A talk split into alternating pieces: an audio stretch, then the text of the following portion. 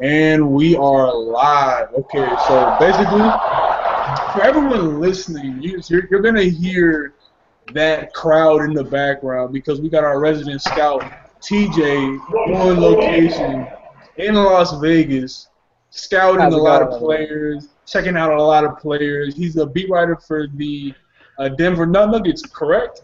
Yeah, so I cover the Nuggets from Mile High Sports. I'm their beat writer right now. That's dope, man. Uh, very good coverage. We're definitely gonna get y'all set up to go check out this stuff. Uh, let's move on down the line. We got my man in here, uh, resident Celtics fan, because we had to have one, because you know Ryan right now. We have Snotty, the boy, the man, the legend. Snotty dripping his hair. Everybody, let's make some noise. You know. Snotty, Hey, show what's up, man? What's Hey, up, Scott? James, James Hollis, uh, James Hollis, B-ball breakdown. Uh, I'm the worst of the bunch over there, so th- thankfully, uh, you know, I got some. Uh, I got a lot of good guys at b-ballbreakdown.com. Check them out. Uh, thanks for having me on, fellas. Oh, all right. Um, we're definitely gonna get into some Celtics talk. Definitely. Uh, we're we're definitely gonna make a concerted effort because TJ is on location. So we're gonna do this thing where when whenever TJ's not talking, he's gonna mute his mic. I know y'all gonna get annoyed by by that, but he's on location. He's does he does he's doing this for us. So let's all just you know to make uh, him feel welcomed. Say what's up in the chat. Follow every- everyone's stuff. And then the next guy doesn't even need any introduction. He's been on Dennis Sports three times now. You got your boy Dakota Schmidt, ridiculous upside. Yes. You got ridiculous upside. I literally. What's up? Um, and yeah, I just got out a shower like 20 minutes ago, hence the wet hair. But uh, yeah, I'm excited to talk about some uh, ceremony coops and the our dearly departed Spur Tim Duncan. Yes, indeed. Uh, for everyone listening or everyone watching, uh, it's only going to be an hour show. Most likely going to go, if we have to, about five minutes over the time. Uh, follow all the guys. We're going to give out the handles. Check out the links in the description. Check out those guys. We're going to put that in there for, for y'all to check up on. And uh, let's get right into it, man. Summer League is underway. Uh, there's not really anything else in the summer time to talk about besides, you know, the Rio games. And that's not happening for a couple more days.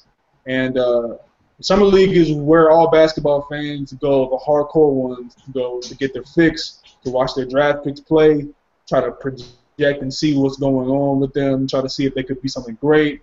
Uh, you know, it's what we do. And uh, I want to get into it because, you know, we got Snotty on the show.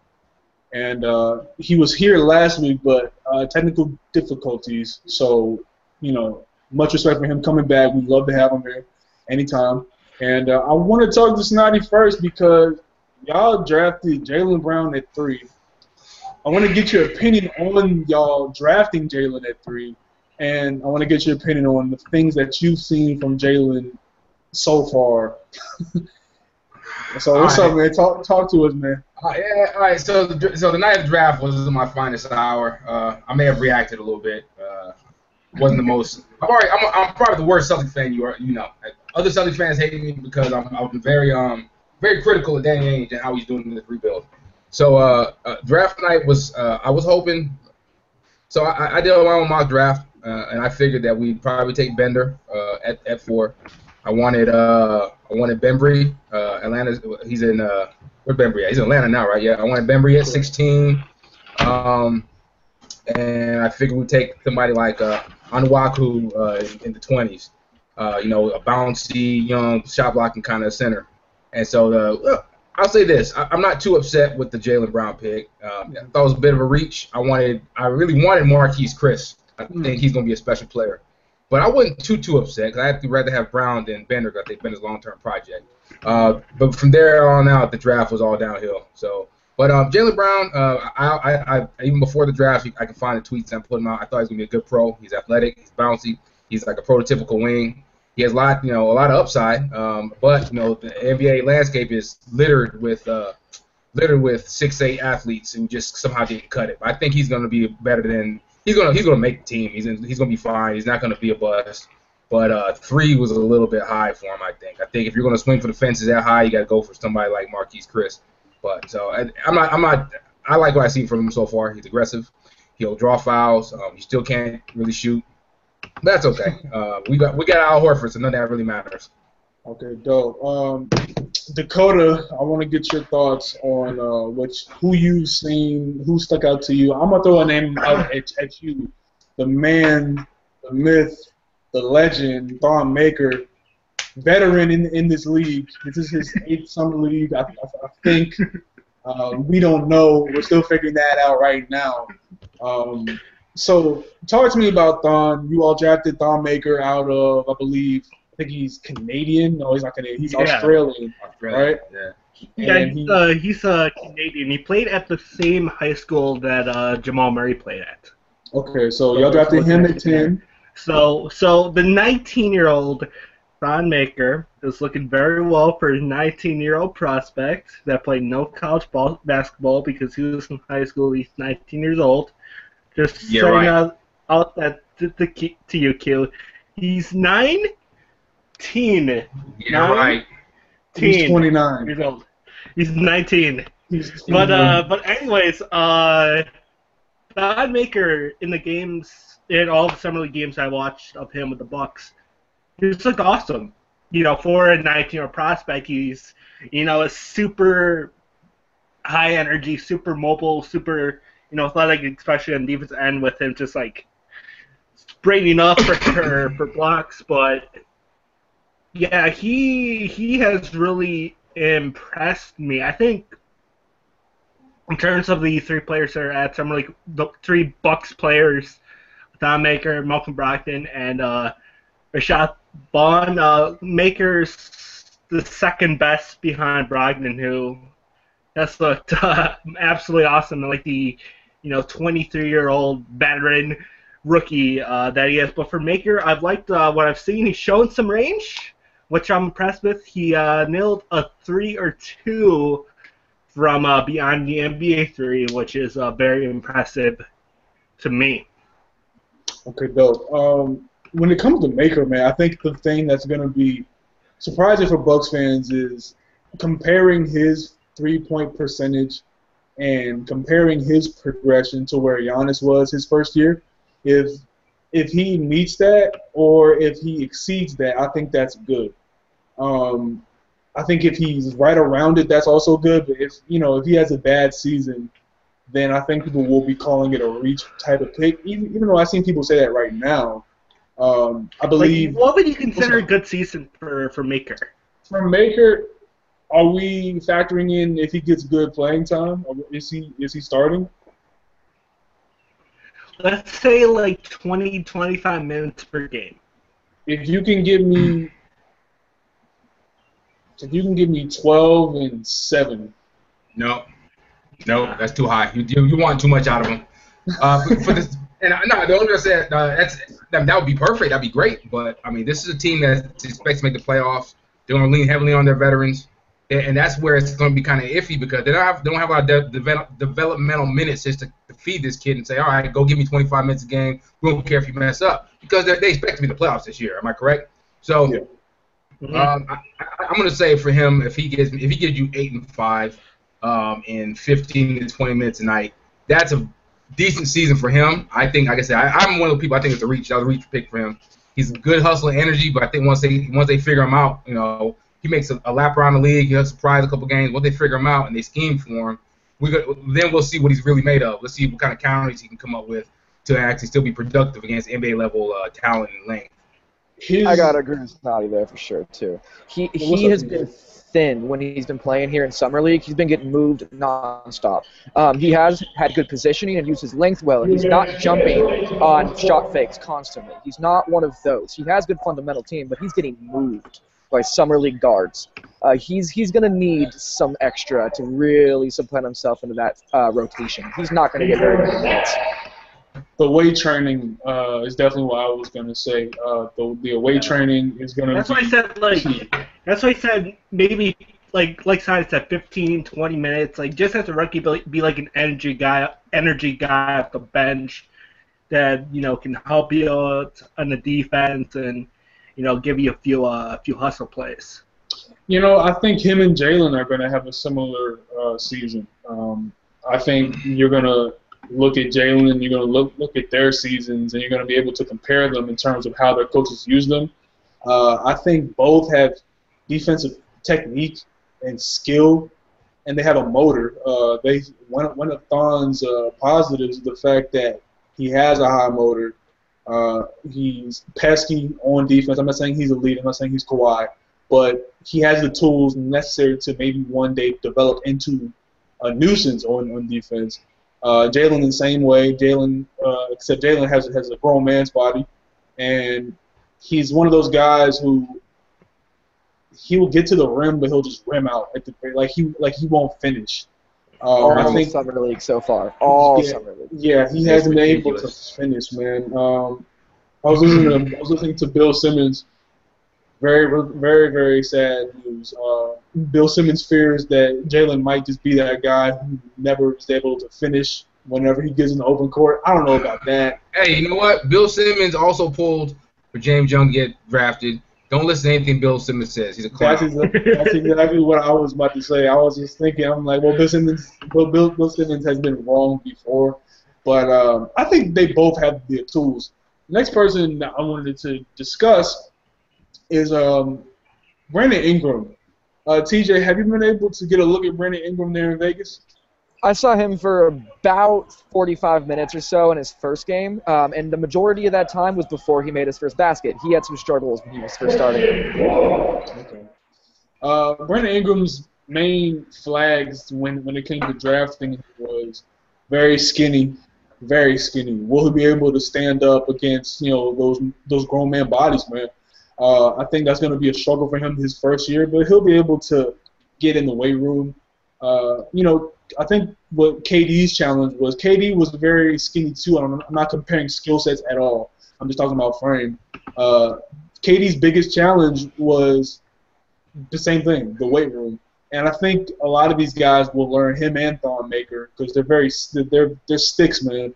Uh, they'll learn that the power is in the legs more than the upper body. You know, a lot of these guys only care about the upper body now in the weight room. I've been in the weight room before, and people ignore the legs. The legs is where you get, you know, that's where you box out at, and you have to learn to use your your, your legs. You have to be strong as an ox. And I think both were able to learn it. 'cause That's that's basically what KD does. KD's not getting moved around anymore. His first season, he was getting moved around just a little bit, but he's he's good now. Uh, that's gonna be his biggest thing. What's up? Oh, one thing with Ingram as well that gets very much so lost is that he played high school. He played high school football. He's a very physically minded person. So if he Yeah. can build up that lower body strength, be able to bring that same kind of mentality with him, he's not going to have as much of an issue as everybody thinks he is. I think so too. Um, I think from what I heard about his scouting report is, um, and jump in anybody at any time. Uh, I heard that Ingram, he he comes from like a physical background. He comes from a place where he wants to like really, get after it. He was in the Sixers practice, I believe, our um, workout for him. He was really honoring contact. He was really trying to make a point that his body's going to get better. It's going to get bigger and uh, he's not going to be, you know, a red flag where he's getting pushed around like a little boy in the paint. Anybody jump in on Ingram? One, one thing? I've, I've noticed about Ingram is like uh, I keep hearing the KD comparisons, and I get it because they're similar bills. But when I watched tape of old uh, Kevin Durant in college, even then you could tell he was he looked massive. He was skinny, but he just looked so much bigger than everybody else. And I didn't get that impression watching Ingram. Uh, I know Durant is, you know, even in college, we know he wasn't six nine. He was about six ten, whatever, six eleven, and he just seemed like, you know, larger than life. Ingram was like a really tall kid, and I know he's what six eight, six nine. He was like a legit six nine, and that's I think that's a little different. Um, you know, even back then, at his length, Durant was able to do, and he was a lot sharper coming out of college. I think Ingram was. That's why the comparison always rung hollow to me. Uh, if you watch KD in college, he averaged what, like 25, 26, 27 in college. That's a far different than 17, 18, is wh- which is what Ingram put up. I mean, that's that's it's a it's a huge difference. So um, he's going to be great. I understand why he was number two pick, uh, and, and looking at where he's picked, per- perfect place for him to go because he's not going to have too much of a load on him, but he's going to have plenty of minutes just to do what he needs to do and get reps. Um, and everybody, you guys are exactly right. Uh, he needs to bulk up. Weights aren't going to really help right now. I think his body's too, he's still developing. Uh, the main thing with him is eating, and um, yeah, man, the legs is where it's at. You said it, but like that, some guys are just born with that, you know, dragging that wagon. They're extra in the back to post up. Like look at you know Jared Sullinger, those guys with wide bases, um, and never have that kind of base, but he's definitely gonna. He, he looks wiry. He'll, he'll he'll be fine. I think so too. What's up uh, with your analysis, Dakota? um, again, I am surprised and not surprised both at the same time. I thought he would, uh, you know, make more of an impact considering how high I was on him. But I agree with what uh, Snotty and what uh, what you said, Q and I, TJ. TJ. That's the guy's name. Damn. TJ, that's your Damn. I'm sorry, I, I had a brain fart. Apologies. But apologies. Don't even worry, But, man. uh, I'm watching people hit half court shots that are fans at Summer League right now. So Okay, but but yeah, in regards to his weight, he definitely needs to uh, build up because he is just you know that skinny, slick. He has that skinny, athletic build uh, right now, and he he's that's the thing I definitely gonna need to work on. But his all-around skills haven't really been uh, you know ele- uh, evident. Certainly, he's not hitting his jumpers. He's really not you know being aggressive when it comes to kind of paint, which is something that he really was doing. Uh, do so maybe he needs time to you know to blend in with the system with uh, Luke Walton's system. But uh, yeah, I definitely agree with a lot of your uh, your guys' sentiments in regards to Ingram. Well, and we gotta understand, man. Like, it takes some guys a little longer, especially a guy of his stature, you know, so slim, to adjust to the physicality and the speed. And even though this is not the NBA yet, it's still uh, this. I mean, honestly, let's be real. This has probably been the best competition he's seen in his in his whole career. Even though he just played at Duke, played high level college kids. That, that's college kids who, you know, 90, 95% of them will never play at a higher level. These guys just in the summer league are already better than anybody he's ever faced on a you know continuous basis uh, in ma- in mass. So it, I, I'm a, I think he'll be fine. Like you said, once let's let him uh, ease into the system, learn the speed, learn the rhythm of the NBA, and uh, we're gonna I say around January February you can really kind of evaluate his game.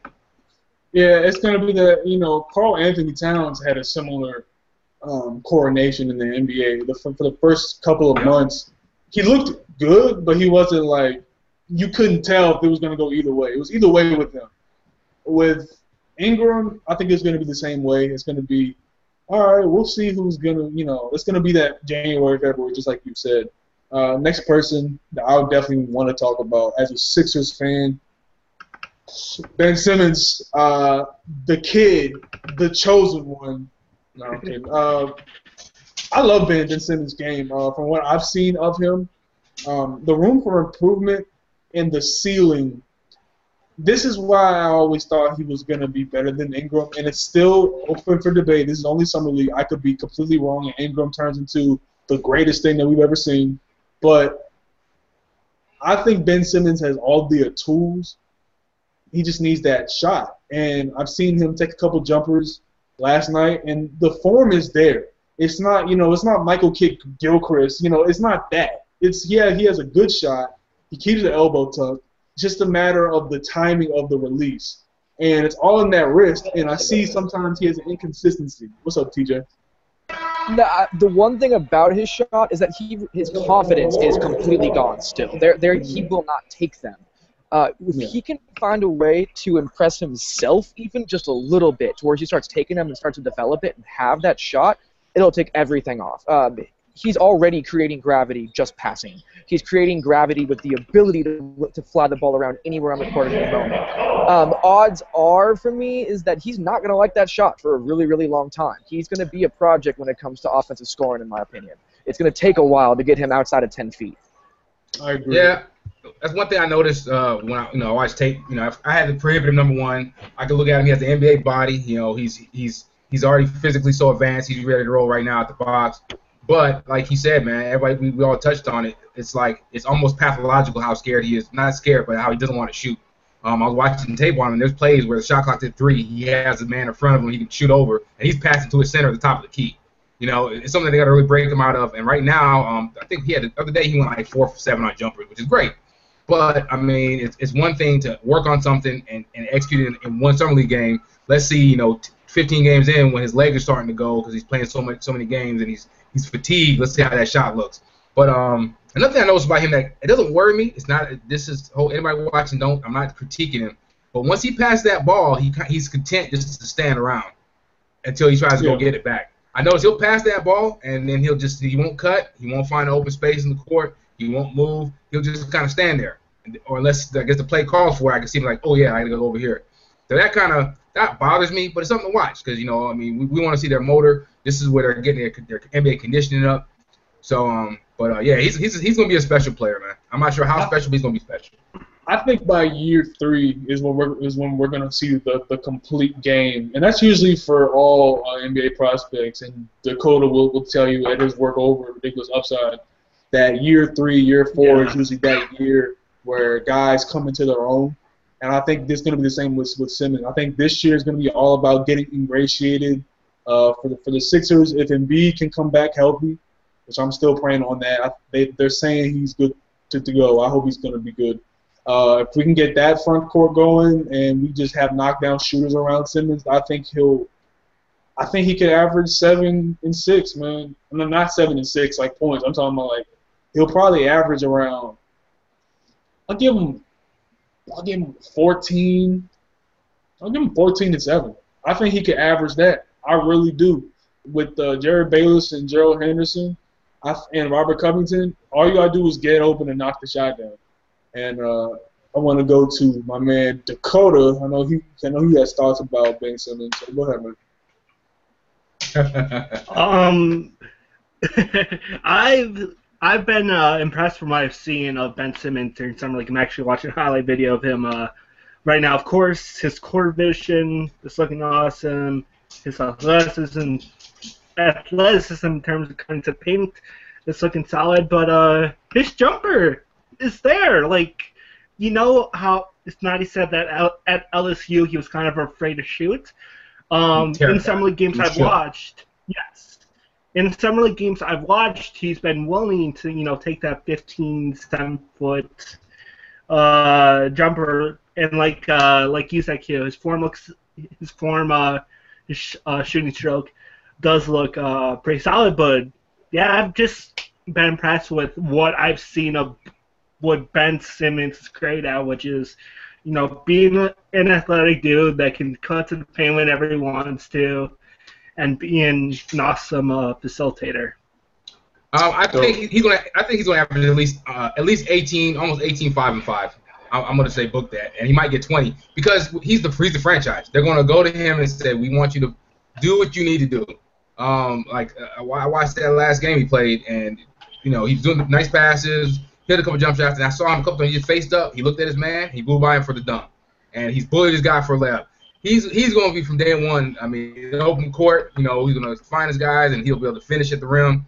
So I I think he's going to average at least 18, 18 to 20 his first year. Uh, they're not going to be a good team, so it's not going to matter. He's going to get his shots up. So Yeah. he's going to be a special player. I, I I definitely can agree with everything everyone just said. Uh, next player I definitely want to get on because I think um, I mean TJ here, resident scout there in Vegas right now at Summer League. I, I would definitely want to talk about Jamal Murray real quick. Jamal Murray is very he's peculiar to me. Uh, I didn't mind if the Sixers if the Sixers had gotten that trade done with um, the Celtics. I wouldn't have minded Murray. I wanted done and whatever. We'll talk about that next because that boy's balling.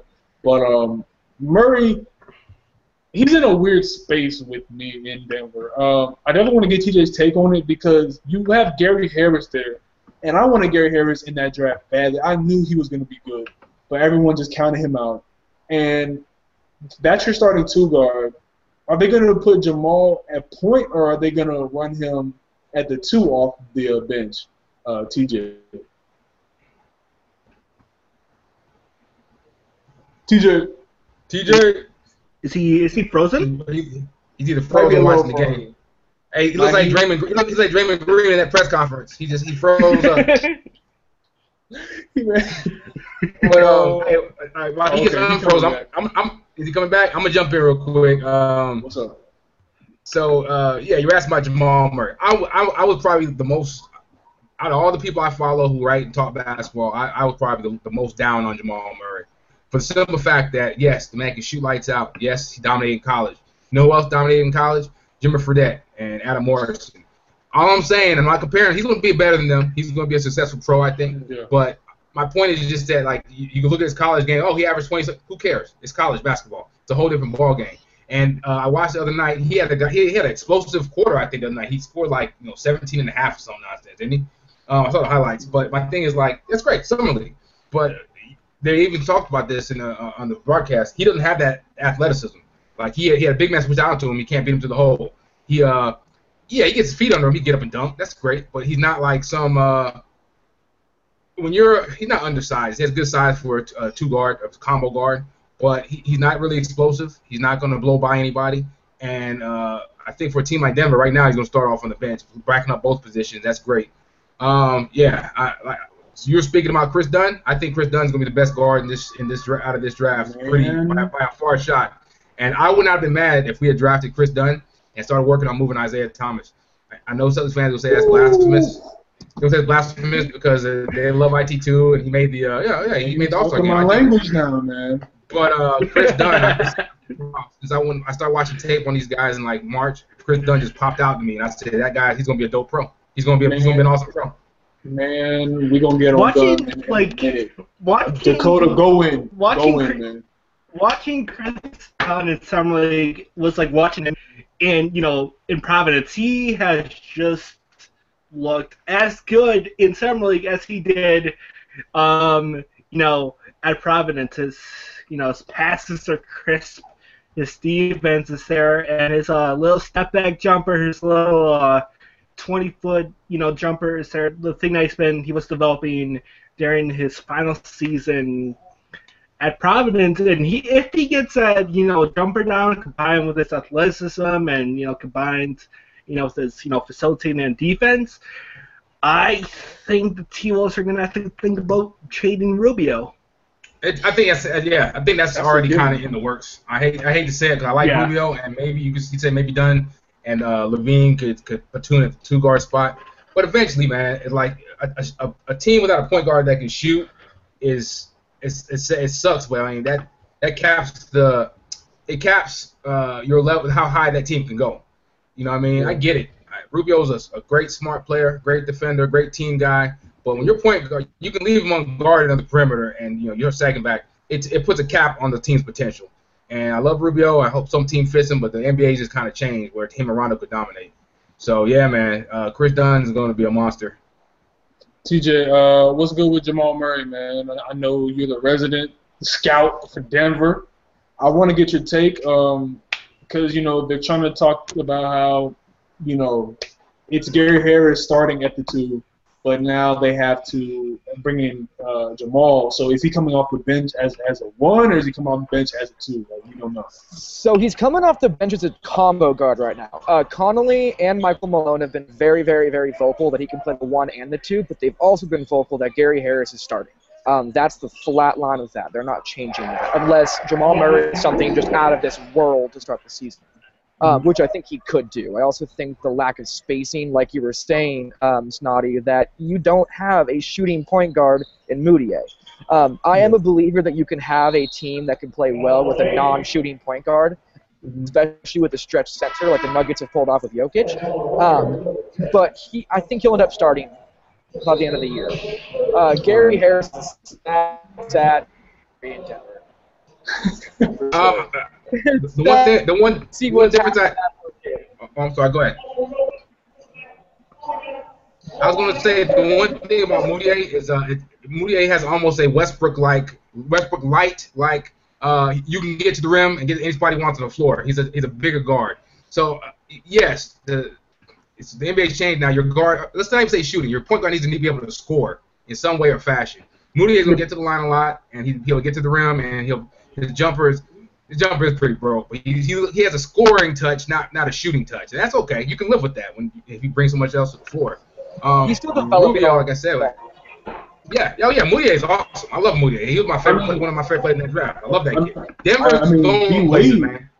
D Wade made a career out of you know not being able to really get you know three point shots. So it's, it's just a matter of will you honor the contact. A lot of guards are scared because they're worried about their business and their knees. Yep. And guys like Westbrook and guys like Dunn and guys like Mudiay, I think by year three, I think we're gonna see flat like John Wall like you know flashes from Mudiay and Chris Dunn, and that's a great segue because we're gonna get right into Chris Dunn real quick. Minnesota's gonna be a problem.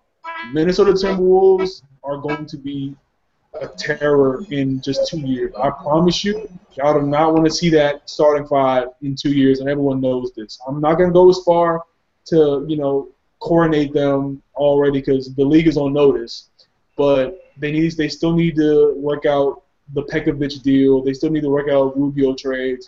Look out for San Antonio to make a move, and um, I think I think Kris Dunn, man, he was the third best player in this draft.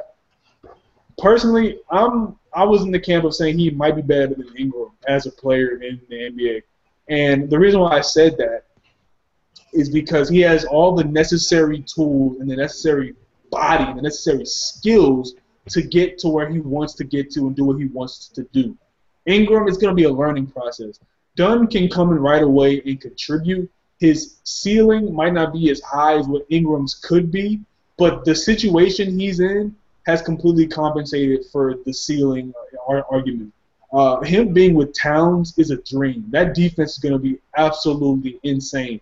Wiggins at the three, LaVine at the two, and then just put Dieng at the. Towns can play the four, but you want him at the five. If you can find a four, then perfect. Or just find an, another center who can play away. That's why when we were uh, on draft day, I, I, was very nervous because Woj was talking about how we were talking about uh, trading for, for Dunn.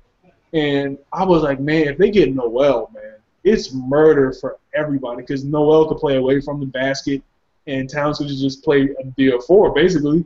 And uh, I'm, I'm not gonna say I'm not glad that the deal didn't go down, but I wouldn't have minded it because I love Kris Dunn's game. We're seeing what he's doing right now, and he looks like he's gonna be that next point guard who's up. And I think from getting to the basket, his shot was never really broken. It was just once again, it, it was a Ben Simmons issue, no confidence. And when his shot is falling, he's one of the best guards in college basketball. He, he might have been the best when his shot was, was falling. And seeing what he's doing now in summer league, I want to go to Dakota to speak on just the Timberwolves in general and how Dunn fits in with them. So Dakota, oh, man. um, I think I like agree with some of your sentiments that the you know T Wolves are going to be awesome, but again, what the problem with them uh, last um, last year, and I don't think it's really that much solved with Dunn, even though he's improving and working on that. Is you know the Timberwolves need you know a perimeter threat. You know uh, LaVine has been improving on that, and you know Wiggins has been able to do that. And we know uh, Karl-Anthony Towns has shown flash of being able to spread out, hit the mid range, and potentially uh, perimeter jumper, but they're gonna need like a a standout, you know, perimeter shooter, and whoever that's gonna be, um, it's gonna be very helpful. But in terms of defense, you know, uh, you, like you mentioned, Dunn, Towns, and adding Wiggins is also an awesome defender. It's gonna be nuts. No, um, they're gonna be one of the best, if not the best, uh, defenses in around like two, three years when you know all the players start to reach their potential and everything just comes together under Thibs. Um, I'm gonna be the Deb, I'm gonna be Debbie Downer like I always am because um, he said the same thing about Milwaukee last season, uh, and it, it doesn't always go the way you think it will. Uh, all the players have to be in sync, develop together. Um, and, and it, I'm not saying it's not going to happen. I'm, I'm a big believer in everything we're saying right now. Towns is awesome. Wiggins is dope. Uh, Kris Dunn is going to be amazing, and the Cole Aldrich pickup was really big. I, I think that was really big for Minnesota. Uh, he he yeah. was a lot better than people give credit for. But my thing is, uh, my only not even question. I'm just I, I want to see Thibs do it. Thibs stepped into a Chicago team that was already in the playoffs and already had a young core together. Uh, Vin, Vinny Del Negro, for all his faults offensively, he did a good job molding them to an effective team, a real unit that worked together. Thibs took them to the next level. That's great. Now we get to see Thibs on the ground floor and I'm not. I don't know. We haven't seen him do it. I, I keep hearing people already automatically just crown. Oh, Thibs is going to do great with this team. Let's see it before we crown him because I'm not saying he can't do it. I, he probably will do it. But um, I I don't know. Uh, yeah, the Chicago offense was uh, pretty offensively efficient, but they weren't. They didn't play very fast, and they they were very pretty unimaginative. Um, let's see him do it. He has the weapons and the tools now, but he also has to teach a lot still. These guys are still really young. Uh, so I, the, the, hey, the sky high potential sky high. I'm excited to watch him. They're one of my league pass teams. But um, yeah, when Thibs his answer to everything the last couple years was let's just play harder, and he played Noah until almost a coma. He played Luol Deng Yeah. until his legs almost fell off. That's great. Let's see what he does with these young boys who need to be taught and actually, you know, need to be developed some more. And you can't do that to these guys, you know. So uh, I'm interested to see it. I got yelled at by by a by a writer I respect because I said this, but let's just see it. I want him to prove it. I agree with that. Um, TJ, you can jump in any time, but before you do, um, I think the counterpoint to that is simply, you know, it's simply just we got two TJs in here now. Oh, never mind, he froze. My fault. Yo, TJ anyway, beside TJ, what's up? Yeah, What's up, This dude? Wi-Fi media. I must be pissing off every media person below me, taking up everything because I keep losing you guys. But good to be It's all good, man. No, It's all good. Uh, I, want to go go to TJ next, but after but before I say this, um, uh, I think the counterpoint to your argument, which is valid, uh, definitely, it's a wait and see type of mentality, which I agree with. But I think the difference between the Minnesota situation and Chicago is they didn't really respect his input on a lot of front office decisions, and they weren't really trying to see the future in Chicago. They they were just trying to maintain what they had right there. And I think in Minnesota we're seeing him get the leeway to go out and get an Aldrich and developmental pieces. And I think I think it's a better than not chance that this pans out into a playoff team at least. Um, but people are already talking championships for this team, and I think that might be a, a downfall for them. So, TJ, can you speak on Kris Dunn and um, if, if, if you've seen him play, and speak on the Timberwolves starting five and expectations for them going into the season? As a Nuggets fan, I am absolutely terrified of them being in the Northwest Division with us for the next 10 years. Uh, they are just insane. Uh, Karl-Anthony Towns is staggering, and Kris Dunn, I think, will be the perfect complement point guard because he's a 40% three point shooter in college, but he's not a volume shooter. So you're not going to be stealing those touches from people either. Uh, he's a really smart, high IQ point guard. Uh, especially watch him in summer league. Some of the passes he was making and the vision he had was really, really staggering for me. Um, the one thing with him though is that when he does get hot, he gets very shot happy. Uh, at least in summer league so far, and a little bit in college. Uh, but that starting team, being able to bring in a 40% shooter like that, even if it's not in volume to put next to Wiggins, is really going to separate that team out a little bit more. Uh, like you guys were saying, defensively, I don't know what anybody would be able to do against them. Uh, you can try and play anything, and there, there's just too much length, there's too much quickness. Um, I do hope to God Thibs does not destroy Karl-Anthony Towns. Uh, Yeah. he has his overworking that he's definitely had in this league for a while. So hopefully he's not out here breaking people. But at the same time, it's so hard to not look at that team and be extremely excited at what they present. Yeah, and Zach hasn't even reached what he could do. I think Zach Zach's put up a couple thirty pointers on Golden State, and he's put up a couple thirty pointers on the. I think it was the Spurs, was it? Or, or no, it was OKC. Reportedly, Zach was the only thing that kept them from getting Butler. Uh, they wanted LaVine in that trade, and they couldn't get him. And apparently, that's the only thing that kept that from falling through. People see him very highly. I I really don't. I don't hate the decision not to do that, but if you're if you're trying to win now, then you want to go Butler. Um, but I, I, will say this, and take this with a grain of salt. But James Harden, we've all known uh, he was OKC Thunder for a couple years before he got traded. He was quoted as saying that Zach, um, talking about Zach LaVine, uh, he in his rookie season and at, at this age, he's more athletic. Get this, he's more athletic and he has a better shot than Westbrook did at his age. At at, at that age. And you can take that with a grain of salt. I like that confidence from Harden to give, you know, the boy some props. But if that's true and he can continue to climb the ladder, I think he's gonna be a problem, man. I think I, th- I think he definitely uh, found some he, he found something this season in terms of spotting up, and I think he's gonna be able to use his athleticism out on on the break, especially with Dunn. That transition is gonna be it's gonna be gross to, to just see that. You going you going man, you have Wiggins, Dunn, and LaVine on the three man weave, it's over. But if anyone else That's wants not to trailing. I like- Like that, that's not fair. I like Yeah, that you brought up Harden. I like that you brought Yeah. up Harden for the simple fact that now we got uh, Towns, Wiggins, Dunn, LaVine. If we watch him, he, he likes to play with the ball in his hands. He, he's a he's almost like a not a throwback guard because he's you know he's a, he's a new school guard, but he likes to control the ball. He likes to get his man, get into a rhythm with the dribble.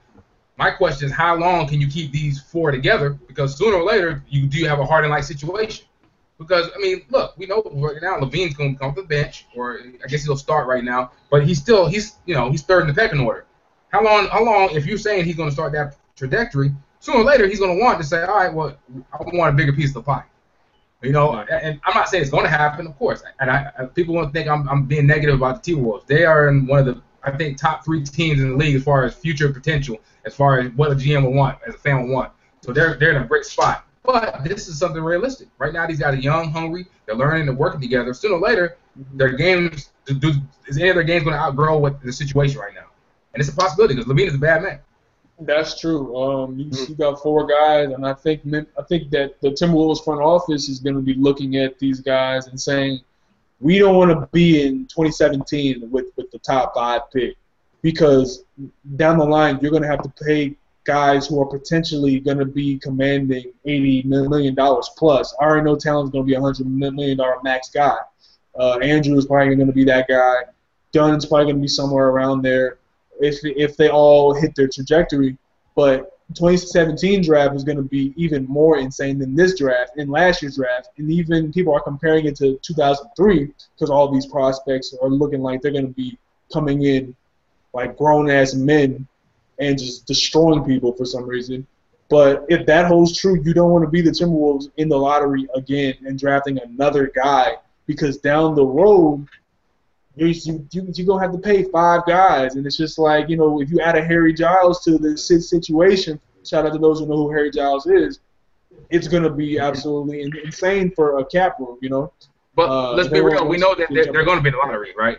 We know they're going to be in the lottery this year. They're not making the playoffs, right? So I mean, it's it's a good it's a good problem to have, but it's it's it's an issue that they got to think of sooner or later, right? It's a good problem with a ticking time bomb on it. You know, um, it's you know it's counting down the days and the years until you have to pay some of these guys because people are talking about Karl-Anthony Towns might be a top 12, top 10 player right now.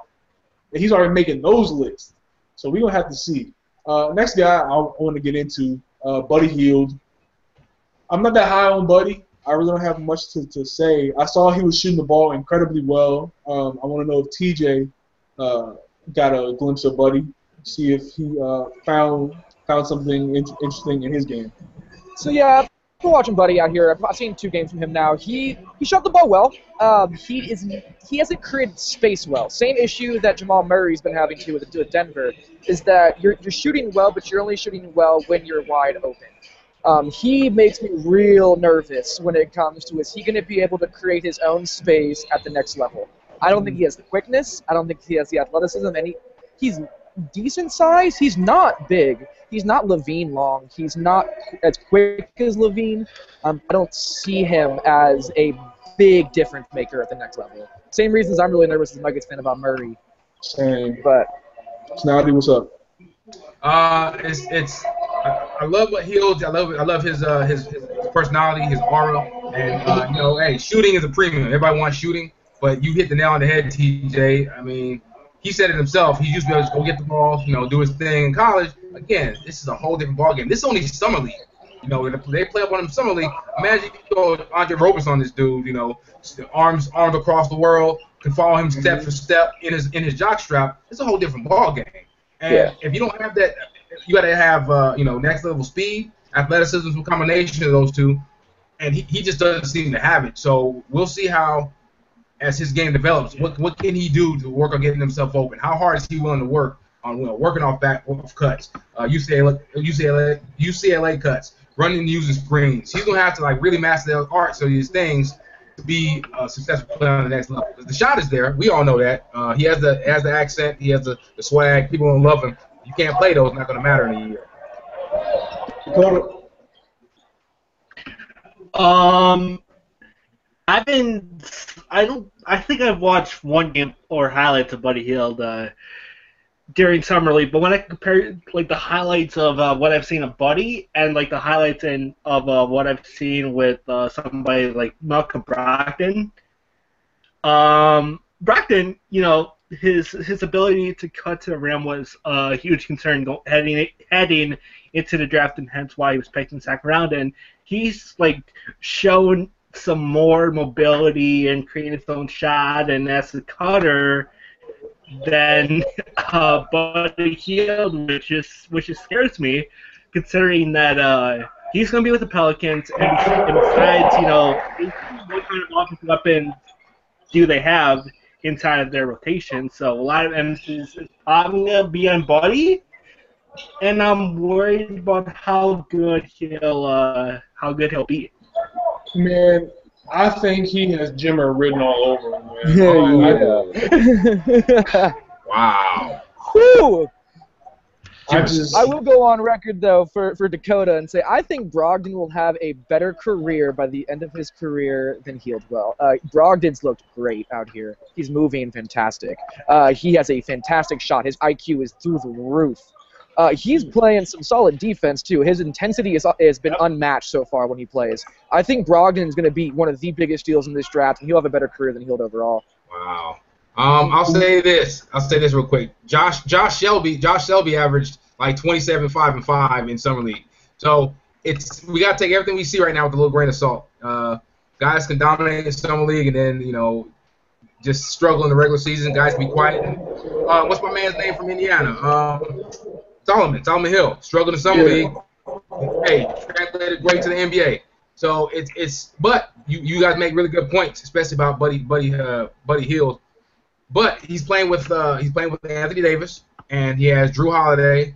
So he he has guys to give him the ball and to draw attention from him. He gets he has his shots. If he can knock down shots, he'll have a place in, in the NBA.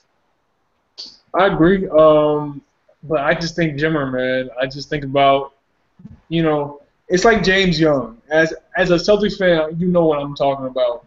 He can hit it when it's wide open. When somebody puts a hand up, he forgets how to shoot, shoot the ball, and it's just like we Hey, have to man, see. I don't I don't know what you're talking about. James Young doesn't exist to me. we have to see because we've seen a whole bunch of summer league stars, and then they go into the NBA and they forget how to dribble a basketball. That's why I don't really trust guys who go for 35 and go for 29. You know, I don't, I really don't trust those performances from first year guys. Um, I, I trust those performances more from second year guys because that that's that's what they should be doing.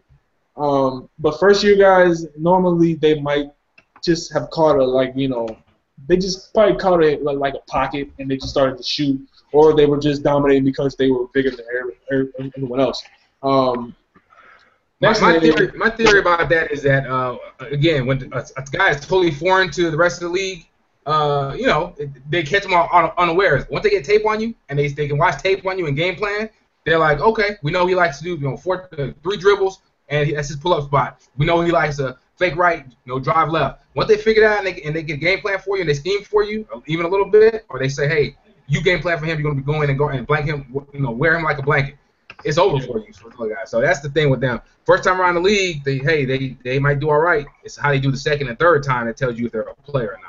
Yeah, um, some names I, I want to throw out there if anyone wants to jump in on these names. Um, uh, Trey Lyles, I think he'll he'll take another step.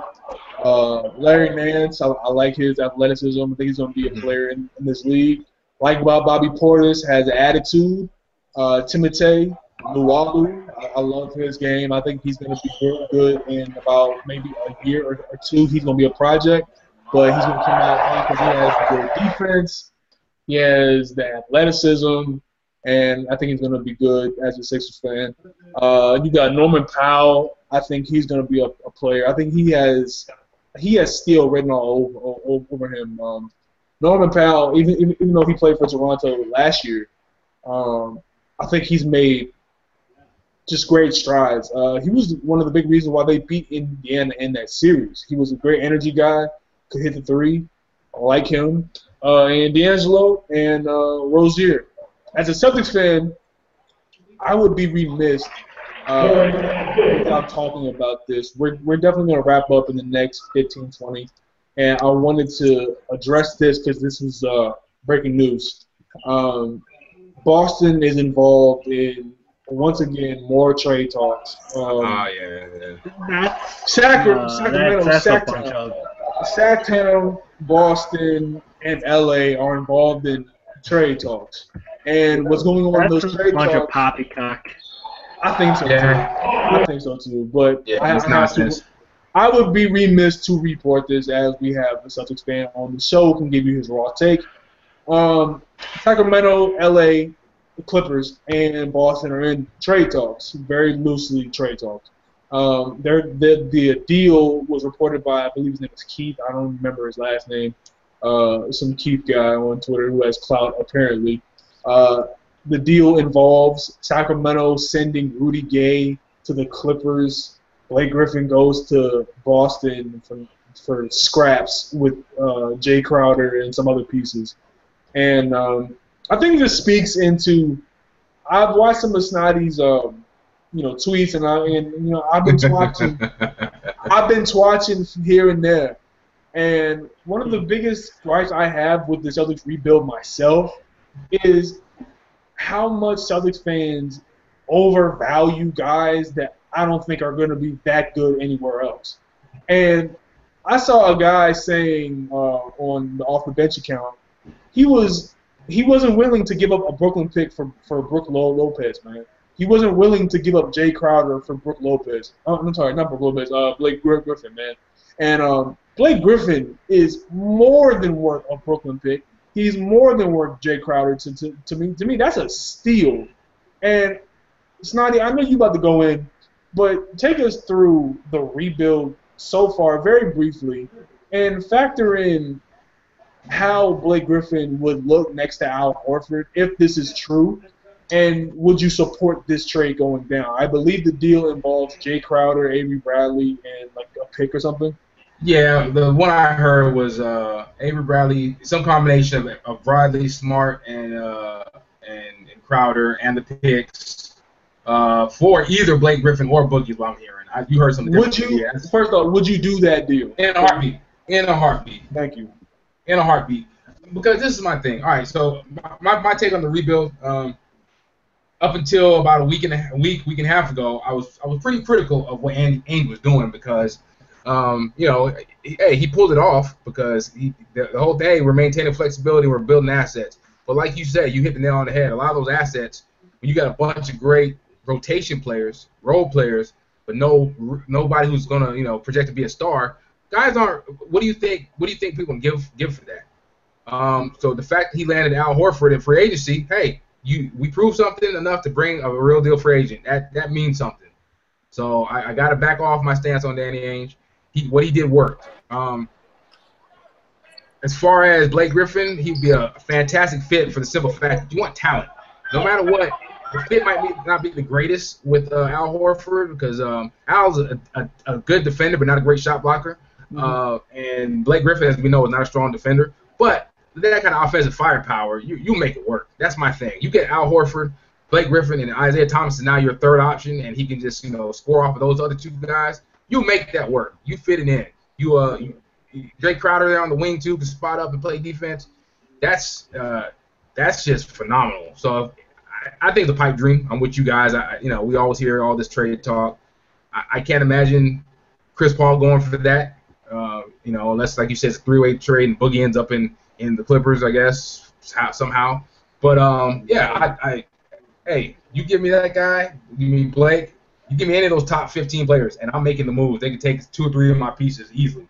Uh, I love Crowder's game. He's not that he's not that important. He's not he's not a special next level player. I love Isaiah Thomas' game. But let's think about it. If Boston wants to really compete is a 5'8 volume shooting point guard going to be the guy to take them next level? Thank you. I, I can't see it. They love him. I know. I, I respect what he does. But if we're going to go next level and we got two or three star, you know, uh, better players on this court, where is he fit? Because he needs shots. Isaiah Thomas needs shots, or else he's, he's not going to be effective. You preaching to So, the choir uh, right here, man. So yeah, any moves they can make. Only person I think is untouchable right now, to me, honest personally, is Al Horford. Uh, any moves they make other than that, I'm happy. Word. All right, Dakota. Um, buy or sell on this trade if it's true.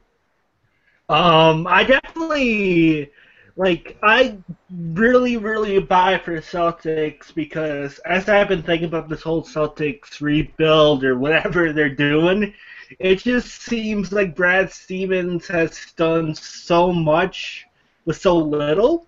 Mm-hmm. And now that you have, you know, Horford and a really solid, you know, point guard, like I don't think that I know that Isaiah Thomas can't be the best player on like a conference finals team, but um, you bring in Horford alongside uh, Isaiah Thomas, and you bring in Blake Griffin or Boogie.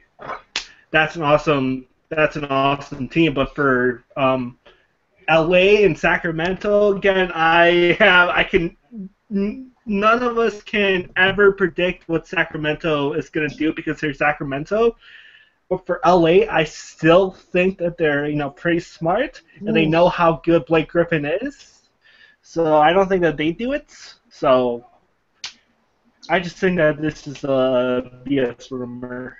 Are, are we sure that the Clippers are smart? Uh, because they backed themselves in almost a salary cap hell, and uh, right now they really can't make moves and they can't do much of anything. They had to re-sign Wes Johnson and, and uh, you know uh, Rivers, which Yeah. isn't terrible, but did they really improve? Are they that They smart? re-signed No. Jamal to like what three years, forty something million. It- they had no choice, right? Because I mean, if he walks, they still have money to sign somebody else. Damn, I, I don't like what Doc Rivers' the GM has done. So Me sorry, neither. TJ. Go, my man. What's up, DJ?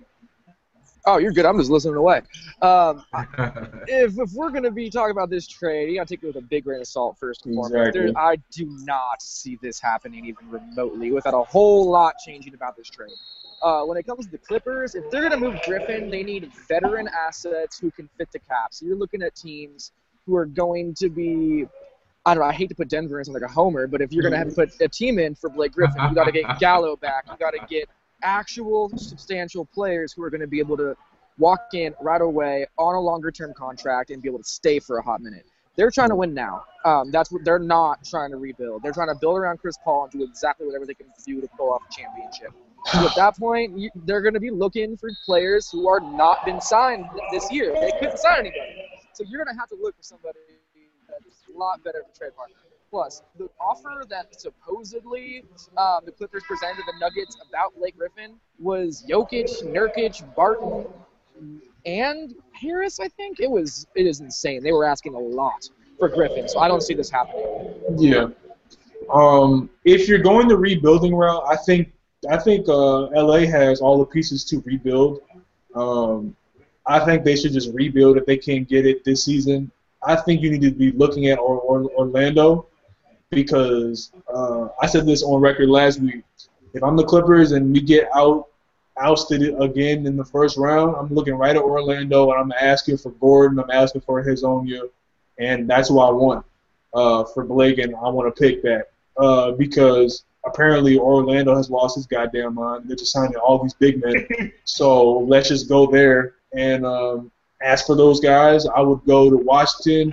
I'm trying to get Oubre. I'm trying to get some guys. You know what I'm saying? If if you're going that rebuilding route, I'm definitely going to Denver. I want shit. I want Gary Harris and Nurkic, hopefully, and uh, hopefully I can get for Reed too.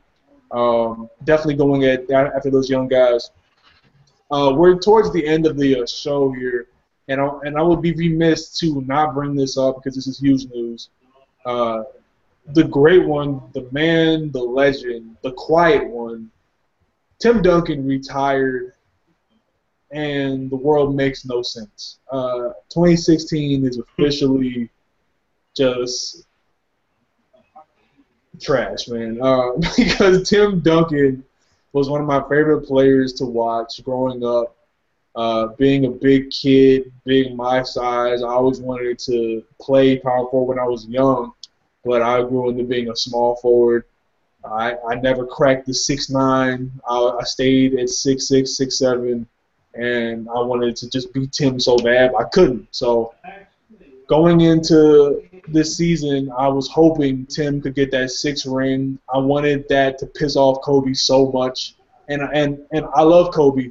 I love Kobe so much, but I wanted Tim to get that because he's the anti-Kobe. Kobe's the you know the, the star. He's the five rings. He's the standing on top of the scores table. We got five, and Tim is just the guy who's like this. He's reading his novels. He's drinking his tea, and he's quietly winning championships. And seeing the league's reaction, it's everything that you want it to be for Tim. It's very respectful. It's very reserved. And seeing Popovich uh, almost damn near break down that shit ripped me apart because Pop shows no emotion to anybody really, unless he's screaming at his guys. And for him to just give that beautiful soliloquy uh, about Tim Duncan and his career, I would be remiss if I didn't just say what an honor it was as an NBA fan to watch him for all these years do what he's done in the most respectful, the most professional, the most profound and the most selfless way that I've ever seen an NBA player conduct himself on and off the court.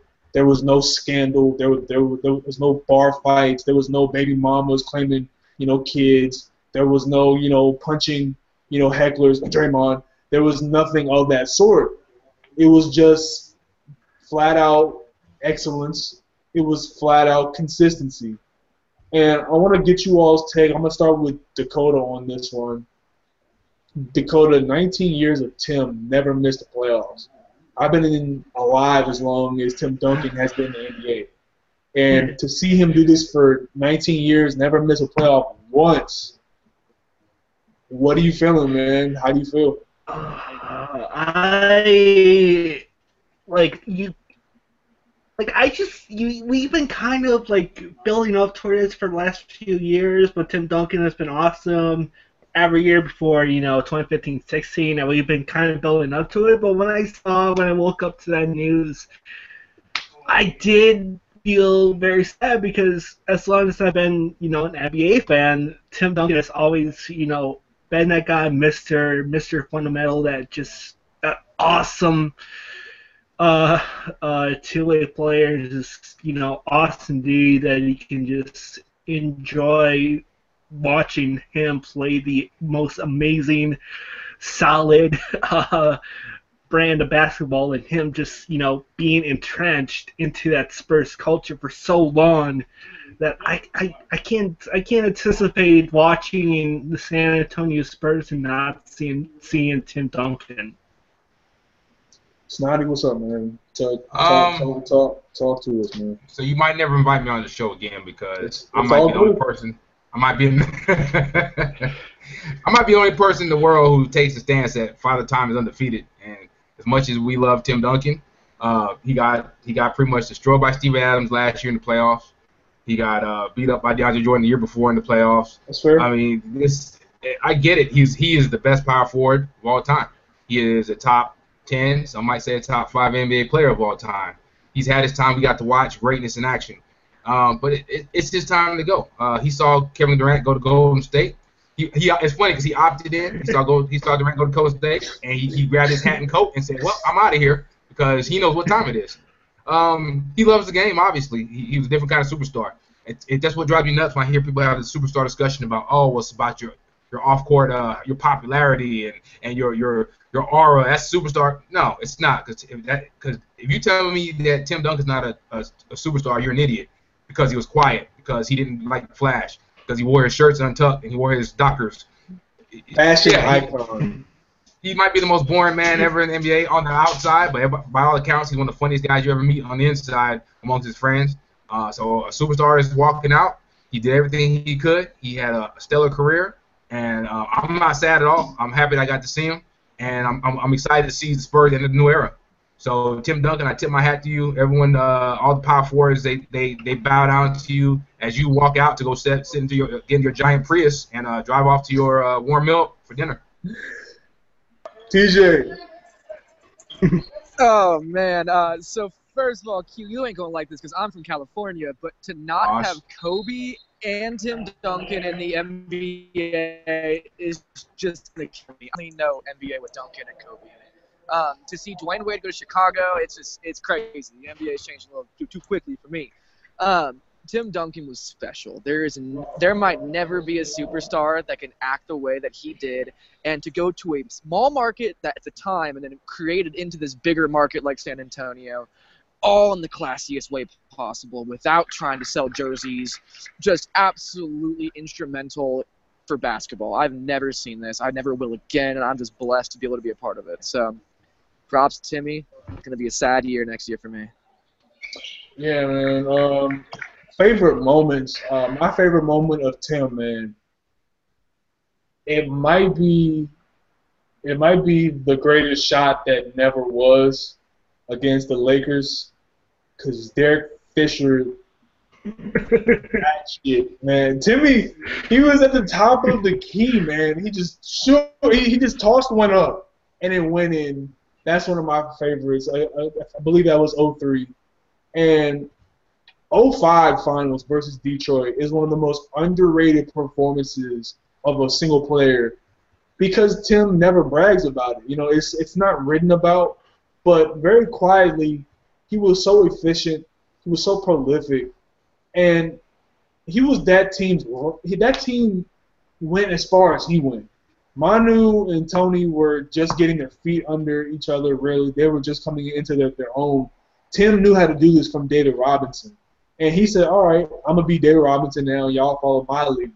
And 05 is one of the most underrated performances because the next year we so we had one of the best performances in D Wade, obviously. But 05 is so underrated. And 2013 also. Uh, the way he was schooling Chris Bosh, man, Chris Bosh had no answer for Tim Duncan. Those post moves, even in 2014, yeah, the steam was starting to go out a, a little bit, but he was still giving the Clippers some of that work, man. It was you saw flashes here and there, and it took a BS foul for them to beat the Spurs in 2014, and um, I'm very grateful to watch him. Dakota, uh, Snotty, anyone uh, chime in with your favorite moments on uh, the great Tim Duncan, you know. It's it's more recent, but I believe it was at 2013 finals. His last finals, just that entire series, it was just the best basketball, the most exciting basketball that I've ever watched. But you know, unlike you know, a guy like Kobe, Tim Duncan's more about like the the experience of just watching him through the years than one particular moment, but uh, like you mentioned in that 2003 Western Conference Finals, where you know he hit that uh, great off-balance shot from the top of the key, and then Derek Fisher did what uh, Derek Fisher did. But uh, Tim Duncan wasn't about moments; he was just about consistency. Snotty.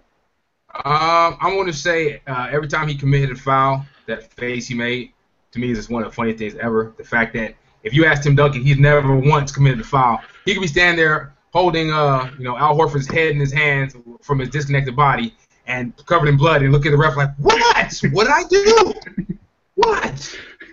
You know that face, and um, I think on the court uh, last year in the playoffs, man, against the Clippers, uh, you know, the dude was 30, uh, 38 years old, and let's see what he averaged. Um, it, it was it was amazing. It was watching the maestro. He you know he, at 38 he averaged uh, 18 and 11 against the young Blake Griffin and the young DeAndre Jordan. And yeah, DeAndre, you know, DeAndre big, physical. They ran and dunked on his head a little bit a few times, but Well, that was fact that- always uh, Timmy's biggest weakness was running into guys who, who who could get up and down the floor on him. I'm not saying that he was never spry because he was, but yeah, he was pretty mobile when he was younger, and uh, and of course he lost it now. But like you just Well, no, KG. yeah, but KG used to kill him uh, Yeah. athletically, but he won the game. But then, um, you know, and then yeah, honestly, one of my favorite moments is just like that game when uh, you know Serge blocked him at the rim and they they won that game. Not like a favorite moment, but it just Father Time's undefeated, man. He, as great as he is, he, he can't avoid it. And I, you know, I think he probably really thought about coming back next year, and he thinks about moments like that. And it, it is what it is, man. That career is over. I'm excited to see, uh, you know, who's the next star to step in to fill that void. Yeah. Well, uh, if you have anything else to, to add, TJ, anything else to add? Yeah, as a Lakers fan in that 03 series, the dread and terror and anger that I felt after watching him hit that shot, and then it, uh, that has to be probably the worst memory of the best memories I could ever have of Tim Duncan.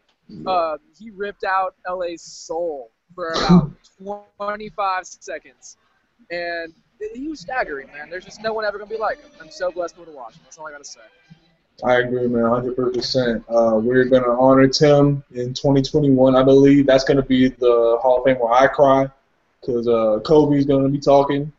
Um, and so is Tim, and I know tears are going to be flowing on that one. It's probably not going to be as hard as it is going to be for Iverson, but you know, it's to be it's to be a rough one to watch for, for me, man. I love both of those guys, but Tim, we love you, man. Uh, just so much respect for the career. 19 years, never missed a playoffs. How many guys can say that they haven't missed the playoffs in five years span? Not many guys can say that. And it's it's it's it was so beautiful watching his footwork, man. You know, we always talk about Hakeem, and Hakeem hands down has the best footwork I've ever seen for a big man. But Timmy was not that far behind, man. And he's just a model of consistency and much respect to him, man. Uh, wish him all the best of luck and blessings in his retirement. Um, that's to be it for us um, over here at Dead End Sports. Uh, the guys might be back next week. I believe at the latest they're to be back in two weeks. I believe they might be back next week. I'm going to get confirmation on that for you all. Uh, we got some guys in the chat room who are uh, who are friends with Snotty talking that talking that shit right now. He says meet him at a hotel, Snotty. Apparently. What the? Yeah, uh, go go check out the. Hold up, man. Let ban whoever said that. Hotel. I have, I have I have no clue. He wants to have drinks with you or something. I I, I really don't even know. Uh, Who's that? El What's room El. El Bandito. Do, you- do you Hey, El Bandito, you El Blanco. When I find out who you are, that's that's what you are. We don't know, but um, yeah, guys, you want to give out your uh, handles, uh, where the guys can find you out, con- contact you, and get in touch with, with you all. Let's start with Dakota. Where can we find your work? Where can we get in touch with you, and all that good stuff. Um, at Dakota D A K O C A underscore S C H M I D T at Dakota underscore Schmitter. Follow my website at Ridic R I D I C Upside. That's ridiculous Upside R I D I C Upside on Twitter. Snotty. Um, yeah, I'm right over there at BBallBreakdown.com. Uh, Coach Nick, Jesse Blanchard, all those guys over there, they're way better than me. I just talk the most crap, so people like to follow me on Twitter and mess with me. Um, so uh, and then on Twitter, uh, a, hom- a homage to my the, one of the greatest small forwards of all time, Scottie Pippen. Uh, I turn my name to Snotty Drippin, so at Snotty Drippin, follow me there. And uh, yeah, that's it. I'm, I'm trying to walk. I'm trying to walk a, a new path, turn over a new leaf on Twitter. So I'll be respectful and fun and, and as nice as possible. So And we.